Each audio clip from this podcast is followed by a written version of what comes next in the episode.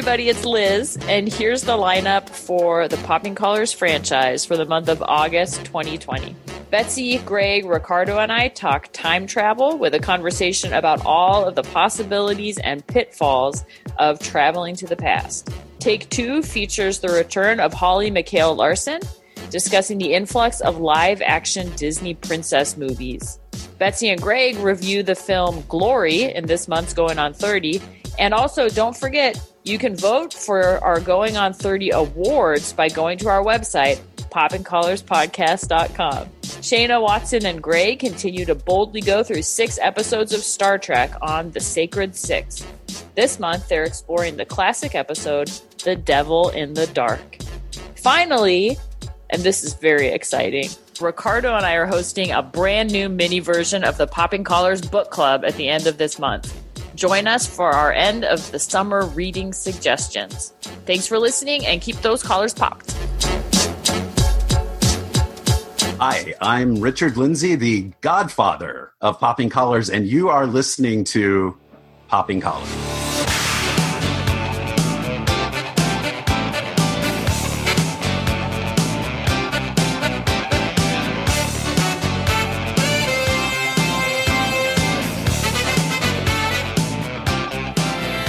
Welcome to Popping Collars, the podcast that lives at the intersection of religion and pop culture. I am your host. My name is Greg Knight. I'm the director of children and youth ministries at the Church of Bethesda by the Sea in the epicenter that is Palm Beach, Florida. With me are my co hosts, Betsy Carmody. Betsy, how are you? Greg doing all right. It's still summer vacation. Will the children come back to school? I don't know. But we have planned for it a lot, a lot, a lot at the Episcopal High School, which is where I work as head chaplain in beautiful Alexandria, Virginia. So if we get to welcome the kids back, we're ready with cohort groups and Episcopal branded mass and uh, you know all kinds of stuff. So we're we're ready if we're going to get to do it. So that's how many how many letters of plans do you need as a school right now? Like, do you need Plan E, F, G, H? like at this point. It's crazy. We are nimble, we are yeah. flexible, and what if we've learned nothing in the spring? It's how to pivot, Greg. We can. That's right. Uh, we've also got Liz Easton. Liz, how are you? Hey, Greg. Doing okay. Coming to you from Omaha, Nebraska, where I serve as canon to the ordinary for the Diocese of Nebraska. And I'm kind of at like peak coronavirus fatigue, I mm-hmm. think. Mm-hmm. Um, I've kind of hit a big wall. And uh, so I'm just uh, naming that for other people who may have hit a wall. I feel like when we talk about people burning out in the midst of this or having a hard time, it's either like you don't talk about it because everyone's having a hard time, or you talk about it in a cute way. Mm-hmm. Like, oh, look at this cute, funny thing I'm doing because I'm going crazy. For me, it's not cute. It's not cute. It's, um, this has just been a really hard time. I think I'll get through it. I mean, I'm, I'm confident that I will. But, tr- but truthfully, this is the hardest season I've ever had professionally. I'm sure that yeah. that's true for almost everybody. There's a cycle that we use in education, and we kind of talk about the after the peak of expectations on this cycle. The, the the curve drops very low and we enter into what is called the trough of disillusionment oh which i feel like some days i just want to wear that shirt because that is where i am i am deep in the trough of disillusionment so I, I, feel like, I feel you sounds like a world of warcraft expansion package Thank you, Liz. I appreciate that. I know I'm, I feel a lot of that too. So thank you for naming it. Ricardo Avila is also here with us. Ricardo, how are you? Hey, Greg. Well, I'm sort of along. I think I've met Liz at that wall. Um, and, uh, you know, in a different way. But uh, I think there's a tiredness. I, I will say one of the one of the troughs of disillusionment in my life is uh, that next week would have been the Dickens universe mm. at Santa Cruz, uh, which we haven't missed for a long time. And uh, we were going to discuss my favorite Dickens novel, uh, David Copperfield. You know, we knew since February that it was canceled, but there's something about there's that inner pull of the 19th century, like it's it it will be it will not be appeased other than that, I'm the rector at St. Luke's Episcopal Church in lovely Los Gatos, California. We've got a bit of a concept show this month. This one's a thinker. we're talking about time travel, but not time travel movies or TV shows or anything like that. Rather, we're talking about where we would travel to if we had our own time machine or the lessons that can be learned from revisiting the past or even the dangers of how we can be stuck in time loops that we don't even realize we're in. So, where are we going in our way back machine? Maybe one of us is going to go to 1969 to be one of the hippies in the crowd during the first Woodstock concert. Maybe we'll take the opportunity to see key moments in human history from a different point of view, or perhaps we will relive the thrill of reading A Tale of Two Cities as if it were the very first time we had ever done so. That one may be specific to a Dickens universe member of our panel. So, what are you going to do with your imaginary time machine and why? Let's go to the bag. Magic bag. We'll point us to wait, me. Oh my. Oh my gosh. Well, Okay, you're ready. well, I'll lead the way then. I am taking my time machine, and here's what I'm going to do I'm going to take myself as I am right now, and I'm going to go back to November 1993. On that date, I'm going to attend the unplugged concert that MTV did with Nirvana. Ooh, good choice. hmm Wow. Okay, so here's why. Because whenever I think of time travel stories, I think of regret. Um, it's usually like folks go back in time to fix some wrong that's happened, or um, something's sort of off. And so someone travels back in time to see if it can be repaired somehow.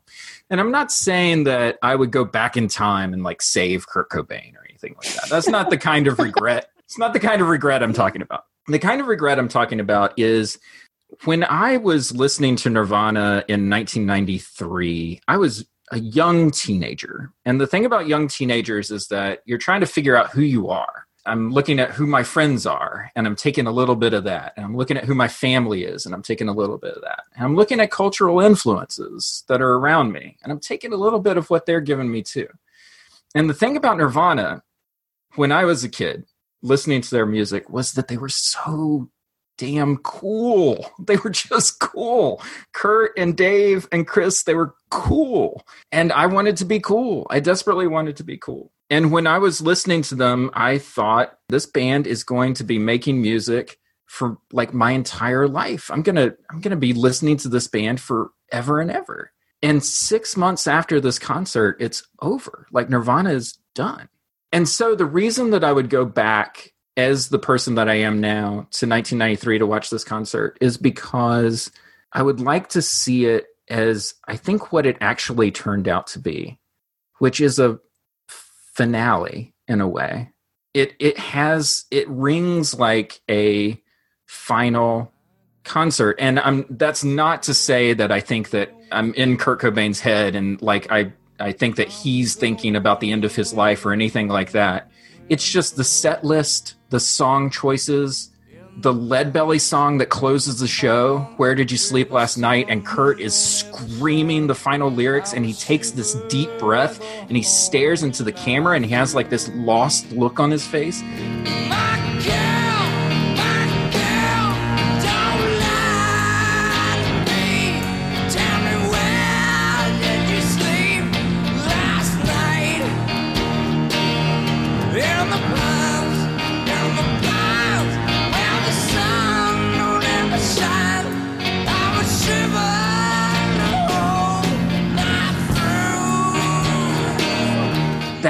Feels like a final moment.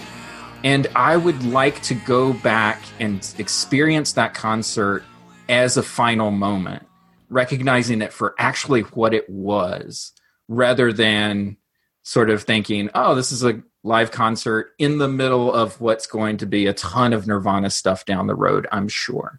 So, That is a great album. I still listen to it a lot. Sometimes it just hits the spot. I mean, they were a loud, rock band of you really young men. And in that setting, like Kurt Cobain had a beautiful voice. He just had perfect pitch. He had a beautiful tone, like super emotional. Um, they rounded out that band with a bunch with a lot of other pieces and Mhm. that was a great album.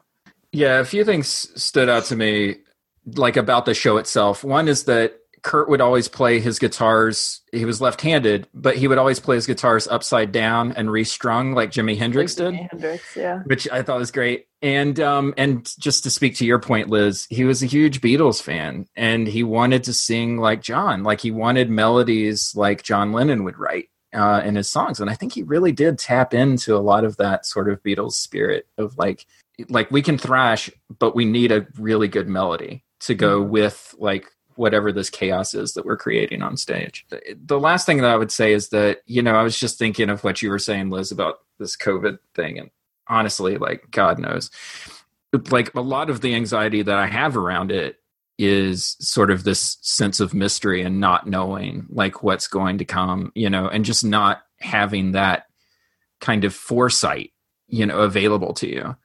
And the reason that I chose what I chose for the time machine is because like because we have 30 years of hindsight, we know what that concert actually was.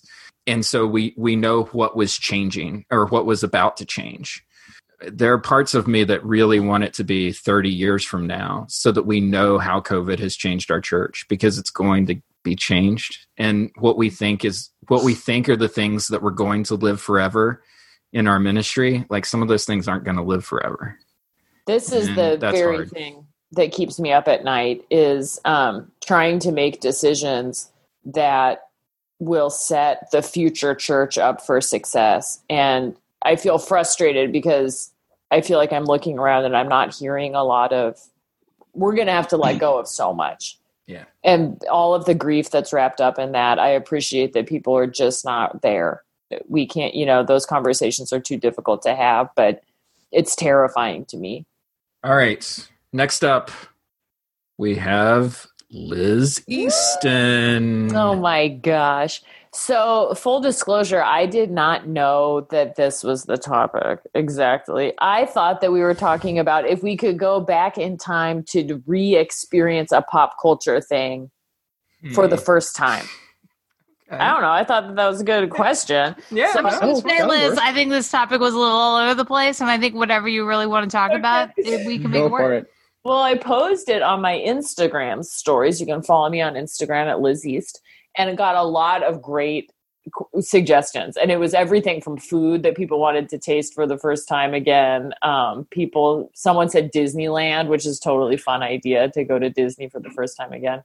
And a number of folks said um, the Harry Potter books. So that was kind of how I was thinking. And one person said, um, that they would go back to the last day of school or the first day of summer when they were little kids. So they took it more as a personal thing. So th- I'm sort of combining those things, I think, in my um, just very personal, not historic, well, semi historical season that I would return to, which would be the summer before I went to college and the and the beginning of my time in college. And the only reason I want to go back is that as I get older, I'm aware of how um, significant that time was for me. And I don't, I wouldn't want to go back in time to experience it again to change anything, but more just to be a witness to myself for myself as I went through that time, if that makes sense, to like help my younger self hold the place for all that happened there. And Harry Potter figures into it. So the coronavirus does. Let me spin you a tale.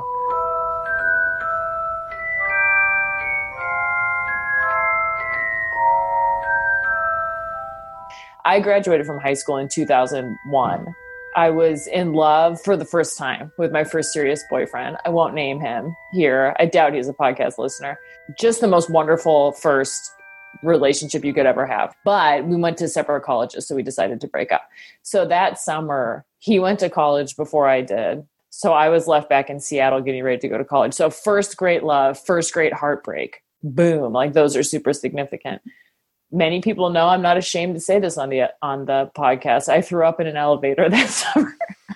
Oh, I missed that episode. I didn't know. I didn't know this was a hashtag of yours. I'm not ashamed of this, and I feel like it's, it's again. I would just tell my younger self, like you're so wound up that I worked in this big office building at a law firm, and my boyfriend had just went away to college. I was as heartbroken as can be. And I got into the elevator. I worked on the 42nd floor. I got into the elevator and it starts just like zooming right up to the top of this big high rise. And there's a woman on the elevator that I work with. And she goes, Oh, honey, I heard your boyfriend just moved away. And I just, Wait, What tell me you didn't throw up on the lady. so I, Group of the lady. I just barfed on the floor. And now in retrospect, I'm like, I'm sure that they all thought I was hungover, right? But I was heartbroken. Like I was not hungover. I was just this tightly wound, heartbroken kid. This is Seattle. This sounds like a Grey's Anatomy episode. Anybody else? Like, you know, but then it's something else. There's something else broken inside her, and Meredith Grey's going to fix it. So That's right. was just a broken heart inside this little this little shell of a 19 year old. And then um, 9-11 happened. And I remember people saying, things will never be the same. Our world will never be the same. And as a young adult, I remember thinking, like, how can that be? Like, it doesn't seem like this could be so cataclysmic. It doesn't seem, um, sure enough, it- that was true. Everything did change. Everything from the way that we travel to um, how we think of the world and our place in it, how we understand our safety, just everything changed. And then I went to college, and here's where Harry Potter comes in. But somehow I had the first first book, like a paperback, and I like brought it with me to college. I, someone must have given it to me. I had no intention of reading it. And those first weeks in college, I stayed up late, like under the covers, like a kid, reading those first Harry Potter books and f- just finding such comfort and magic and escape and meaning making. Like it's a very meaningful story um, in those stories, and it really kind of helped me through. And so I've been thinking about Harry Potter some during this time. I don't have a, a whole lot of attachment to rereading them now, but I can imagine that, like, if there was something like that for me in this season, like, what a wonderful distraction that would be. It was such a significant time in my life. And in the midst of it, I had no clue. Yeah. And um, so there is a part of me that would like to go back, not to be that person again, but to stand alongside that person and be like, just, you're going to be okay and just cherish this and feel it Mhm. all. You're fine. You're going to be fine. So that's the great story of the year That's 2001 in the life of wow. Whenever I hear someone's stories, it's the threshold stories that ring the most to me, I think. Yeah, whether it's like going to college or getting married or having kids or, you know, I don't know, whatever, whatever it is that folks are doing. I love the, I love this image of like tightly wound Liz because because like so many of these threshold moments, I know that for me, I would always go, come up to one of these things and think, okay, this one, this one's it. On the other side of this, I'm going to be an adult. I'm gonna know what I'm doing. I'm gonna have a plan, like you know, like all of this stuff, and it's just the same me that's just going mm-hmm. through like all of these different things, and there's no like switch that makes No. you, you know, and the me who threw up on the elevator is the same me who who wants to throw up in meetings all the time today but just doesn't manage you know Which, which you may want to get Meredith Grey to look at at that. there could be something there You might there, want to take a look. there could be something there There could yeah. be something going on. yeah Wow. My all my feelings live in my stomach which i think is not unusual and like and physiologically a lot of like there are a lot of nerve endings in your stomach so Well, it's that it's that when um, Jesus comes and Lazarus is dead, right? Like the way his upsetness is described as he was disturbed in his gut. in his gut That's yeah. the Hebrew word. So yeah, in his face. there we go. Thank you wow for that. someone went to seminary With the One seminary. I, I almost said I'd like to go back in time to seminary and actually do all the reading. you can do all the reading. I mean, I love reading. I don't understand. I do love reading. Oh my gosh. That's Yeah. great. Awesome. You know, it's funny you talk about Harry Potter in times of crisis. I I have been listening to the audiobooks in this time and early on it just came up somewhere. It's like, oh, the Harry Potter or the first Harry Potter book is available for free on Audible, blah blah blah. And so I listened to it and I real I was very conscious of the fact that I was doing it because I was like, this is a stressful time and I want to re read, if you will, rehear these books. And I'm on book five now, The Order of the Phoenix. Oh, fun. And it really is working. It really takes my mind off of things. I can listen to it at 1.25 speed on the Audible and catch all of it. So interesting that you had Harry Potter in your time too. Thank I'm you, going to be very careful the next time I ride an elevator with you. I was like the receptionist at this law firm that summer. So I was the one who had to call the building crew to say that someone threw up at the elevator. Yeah. And I just said, I heard someone threw up in the elevator. the elevator number four. I don't know. I mean, I- I, can I can picture you in a in a chunky shoe, Yes. um, a Doc Marten. dark Yep. dark pant with a maybe a boot cut, Uh-huh. Collared shirt. Collared Doc shirt, Marten. maybe Yeah. a little a little blazer. I don't know, or a sweater. This is No summertime, blazer. you know. It's summertime, Mm, yeah, fine. but Seattle. Did I you just tell hope you your didn't throw up on your Doc Martens. That's all I'm saying. Next up is Ricardo. Oh. Okay, so my thing, I actually, I think I sort of did the opposite of Liz in a weird way. I'm not going back to a certain time of my life that was poignant for me. I'm going back to a time that I lived through, maybe more like Greg, I don't know, that I wasn't, I was aware of as really momentous, but I was too young to understand what was going on. Uh, I want to preface and say that if I were talking about books that I wanted to go back to, I would definitely want to go back. And I'm I'm talking about uh, I'm, I'm doing the Stephen King 11 22 63 thing Hmm. where you know he went back to like 1958 or 57 to lead up to 63 and the assassination. I'm taking a six or seven year chunk of time.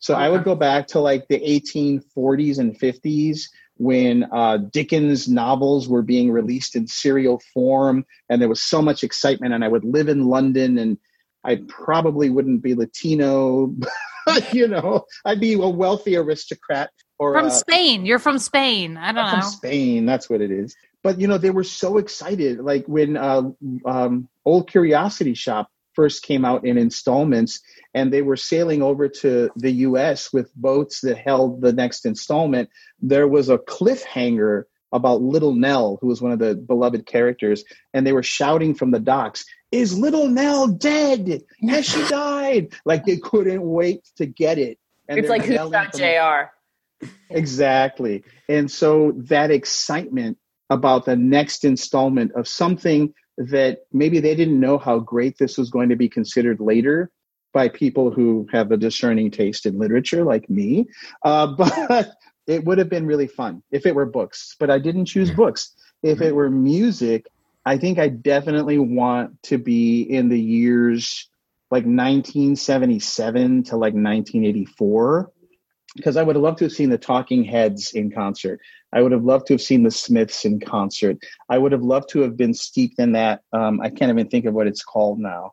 Not the new wave stuff, but the um, there was punk and then there was post punk, I guess, and some of that other stuff. It just seemed like such a rich, amazing time. And when I was living through it, I was listening to like Styx and REO Speedwagon, and you know, I didn't know any of this stuff. I barely knew Bruce Springsteen. I was a I was not a cool high school kid. But I'm choosing this is a long intro. I know. It's You, not this. Yeah, was it- You we're still in the Not intro. We're still in the intro. you have is it not significantly built this up. Dragging the, the the time that just like for whatever reason just like really pulls me is like the year 1974 i would want to watch the tv of the time Well, we're moving on now. We're moving on to the east side. To a deluxe apartment in the sky. Woo-hoo. all in the family mash and the mary tyler moore show when they were first out there was just something about tv back then that i know now was sort of groundbreaking and there were sort of there were things you really couldn't even watch on tv now and some of that is just you know what the critics have said. But when i was eight years old in 1974 seven and eight years old um, i knew something was up with like watergate right? Watergate was happening. And vietnam was happening. And my parents were immigrants from mexico so they didn't kind of have a sense of what was going on as much. I mean they did and they didn't. And so i would ask my older sister who was like 17 years old at the time, my oldest sister, and I was eight years old. I remember having a talk with her. She was trying to take a nap on the couch. I can picture this. I said, "What's Watergate?"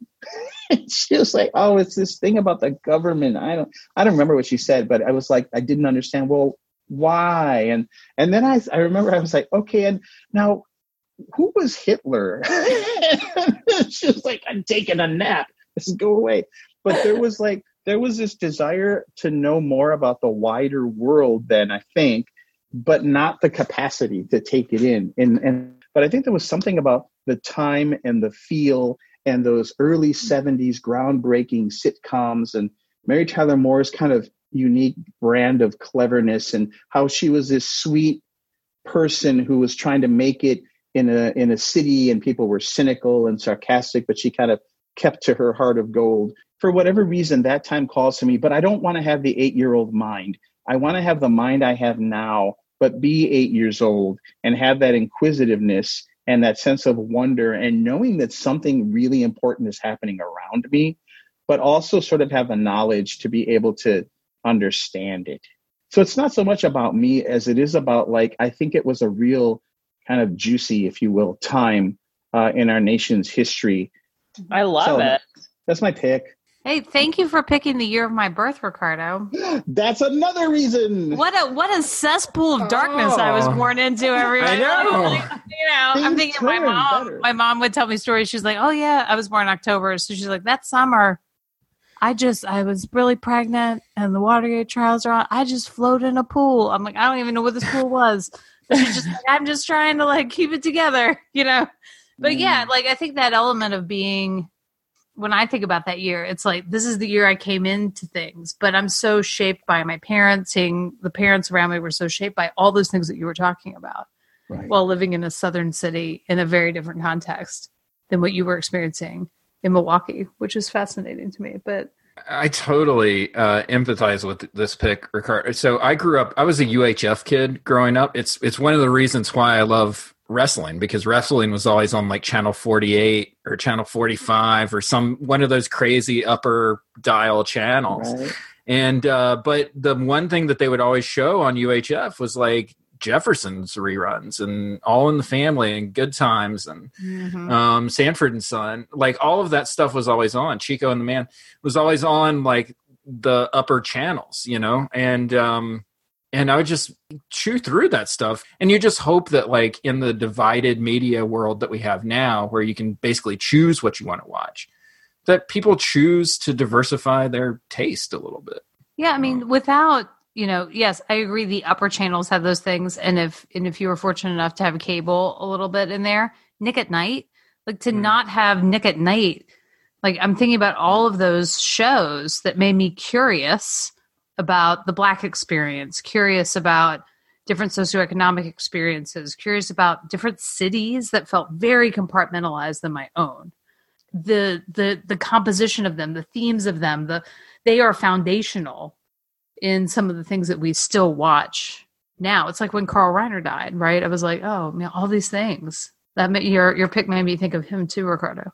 Mm-hmm. Right, right. Yeah. Dick Van Dyke. Nope. You know, it's interesting. I think as what you guys were talking, I realized one of the things about these shows is they, they felt sort of more raw or Mhm.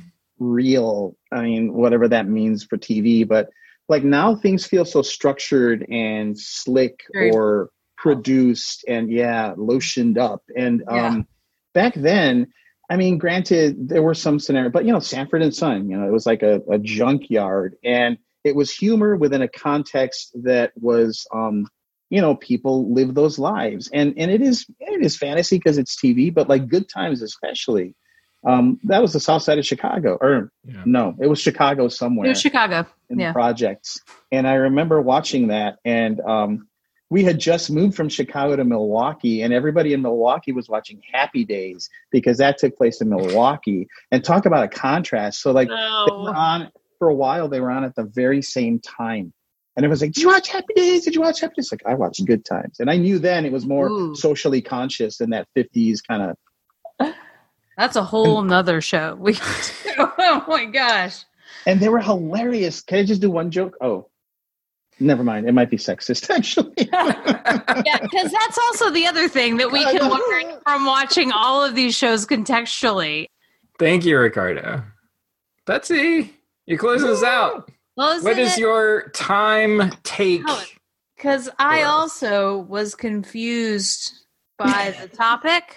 The topic was um, wide ranging. The topic was pretty open ended. wide ranging. So I'm like, you know, maybe I'm gonna pick, you know, I'm gonna go back in time to April 5th, 1980, and I'm gonna go to the abandoned St. Mary's Church in Athens, Georgia, and see the first REM concert. Like I was like, one of these things that I would kind of step into, right? Like Yeah. that that plays on all of my like wanting to be a progressive southern person like who's into music and into things that feel like they matter and you know the mystique of athens growing up in birmingham and being only six years old when this concert happened so i am not attending this concert but loving this band for a long time i was like well maybe i should just do that but then i'm like i am going to stick with what i was originally Yeah. going to talk about I can make this work because the part of the problem is the thing I'm going to talk about is I have become one of those people that now can't stop talking about the wire. And that's who I've Oh. become and I'm going to own it and it's okay, right? So your boy's name is what? Snot. You call the guy Snot? Snot Boogie. Yeah. So, who shot Snot? I ain't going to no court. I'm saying. And every Friday night, we in the alley behind the Cut Rate, we rolling bones, you know? I mean, all the boys from around the way, and we roll till late. Alley crap game, right? Like every time, he snot and fade a few shooters. Play it out to the pots deep. Snatch and run. What, every time? Couldn't help himself. Let me understand you. Every Friday night, you and your boys would shoot crap, right? And every Friday night, your pal Snot Boogie. He'd wait till there was cash on the ground, then you'd grab the money and run away? You let him do that? Man, we'd catch him and beat his ass, but ain't nobody never go past that. I gotta ask you. If every time Snot Boogie would grab the money and run away, why'd you even let him in the game? What? With Snot always stole the money. Why'd you let him play? Got to. This America, man. Greg so I would time influence. travel back to 2002, 3, you know, 2002 to 2008, which is when the show was on. I do not know how I did not watch this show. It was helpful because I did just finish the audiobook of All the Pieces Matter. It's a great book. It's 12 hours. I think I finished it in 3 days. Wow. It is so good. All the behind the scenes with the cast and the crew and the creators and the writers and everybody. I'm sad about missing the excitement and the water coolerness of it. I mean, there was an element of if you were, I think in particular, it was interesting in the book talking about if you were black and into the wire, if, if you were white and into the wire. If you're black and into the wire, you are watching something that is, for, for many people of color watching it, described what they grew up in, things they were familiar with, people that they knew, um, and the the wide variety of blackness that is in The Wire, Mm. and seeing an ensemble cast that is so diverse. And then for white people, it became, oh, I know stuff and read stuff and like like things that are smart. That became a lot of the white audience that found the show and then hmm. stuck with the show. It makes me sad for the blind spot that I missed the show when it came out. But now I'm realizing in that way that if we're going to talk about this in a Groundhog Day kind of way or being trapped in a time loop kind of way, all the pieces still matter. It's all the same stuff that we're dealing with right now, and it's in this show, right? The book comes out right after uh, Freddie Gray's death and the response of Baltimore to that. And now we're finding ourselves in this time, a Black Lives Matter time, George Floyd time, Breonna Taylor, uh, Elijah McClain, and we are we are living these same cycles again. And the the lack of filter on the show, the misogyny, the homophobia, the racism, it allows you to see and I, I wonder whether it would be the same show if you took a show and traveled it through time and tried to move it to now Right. right? I don't it couldn't be the same. It wouldn't be the same. But having creators behind it who have lived that life either reporting on it policing it teaching it living it. There was this quote today. So i was listening to the final hour on my drive down here to durham. And uh, ed burns who's one of the writers creators who worked as a police officer and then worked as a middle school teacher in baltimore and his experiences, he shares this idea that he kind of pulls from a Dietrich Bonhoeffer idea. You know, that idea is if you get on the wrong train, you know, running down the aisle backwards is not a solution. You have to get off the train. Mm. And when we talk about, you know, Liz, you were talking about the things that we kind of have to blow up, right? That to actually change and and the reform the police, you know, defund the police is not a thing that was happening when this book was written, when the show was done but um, he goes on to kind of say we created these programs back in the 60s 70s and 80s 90s that were the wrong programs. That's our train. We tinker with them but the problems way back there and we're not getting off the train. There's this whole idea that the war on drugs you know the longest war with the most casualties that this country has participated in we keep doing the same stupid things. And our great hope is that now in this context that white people are dying of heroin that we might do something which they won't. And the thing is we are not willing to get off that train because we're all experts on that train. Mm. we step off the train and now we have to open ourselves up to the problem and rediscover it. Now we're no longer experts. And I was That's like, not a good metaphor for the church, too, though. right Yeah. everything For everything. every you know societal construct that we are confronting in this time of having to sit with ourselves it's felt like i've found this at at the time i needed to when i'm in the midst of all of this reading i've been doing this summer and all you know it's just it is just and now i've become that person who i try to bring it up and weasel it into every conversation i have and i'm also sitting here going greg you are complicit we were in seminary together we both had tv that's Yeah. how we became friends in seminary. Uh-huh. 2008, that final season's airing, my friend. Uh-huh. Not Yep. a word. Not I'm a walking- word. I'm walking Oh, to Dan JS's class in a daze, like because of the finale. no, it's um no, it, uh, and I'm glad that you bring it up because um Eric Matoya said something really wonderful in our revisit of The Wire uh, last month, which you can go back and check out. Which is that this is a document of urban America. This is this is a this is a novel about urban life in America and it's set in Baltimore, but it could be set in any city, and that's the majority of the American experience is urban settings in America. And this is this is a holistic look at what's happening in our cities. And exactly right, how we we know this train that circles this place so well that we're we're not going to change it, even if it creates cycles of violence and addiction and poverty and oppression. That and that and you're exactly right. That element of getting off the train and that things are going to have to break, and that's kind of what some of my mantra that I've been saying over these past few months is that this is all going to have to break so that we can't put it back together again the way it has been because that was not working it has to break so that we can create something new and that, that i'm not saying that's not painful and i'm not saying that's not hard and i'm not saying that's not you know challenging and indicting and all of those things but that it is it is it is holy work So there's pre-wire reality and post-wire reality. It sounds like. Well and it feeds into some of the things that i've been reading and digging in and all of that over this past several months Nice. Wow. That's a That's good. good Um, topic, Greg. Ooh. Yeah, Well- that's a good one. I think we've encountered a lot of thresholds uh, along the way, and none of us threw up. So That's right. That's good. wow that's That's progress. well, these were all really good choices. So I'm going to go ahead and get to work on making that time machine so that we can make some of these things happen.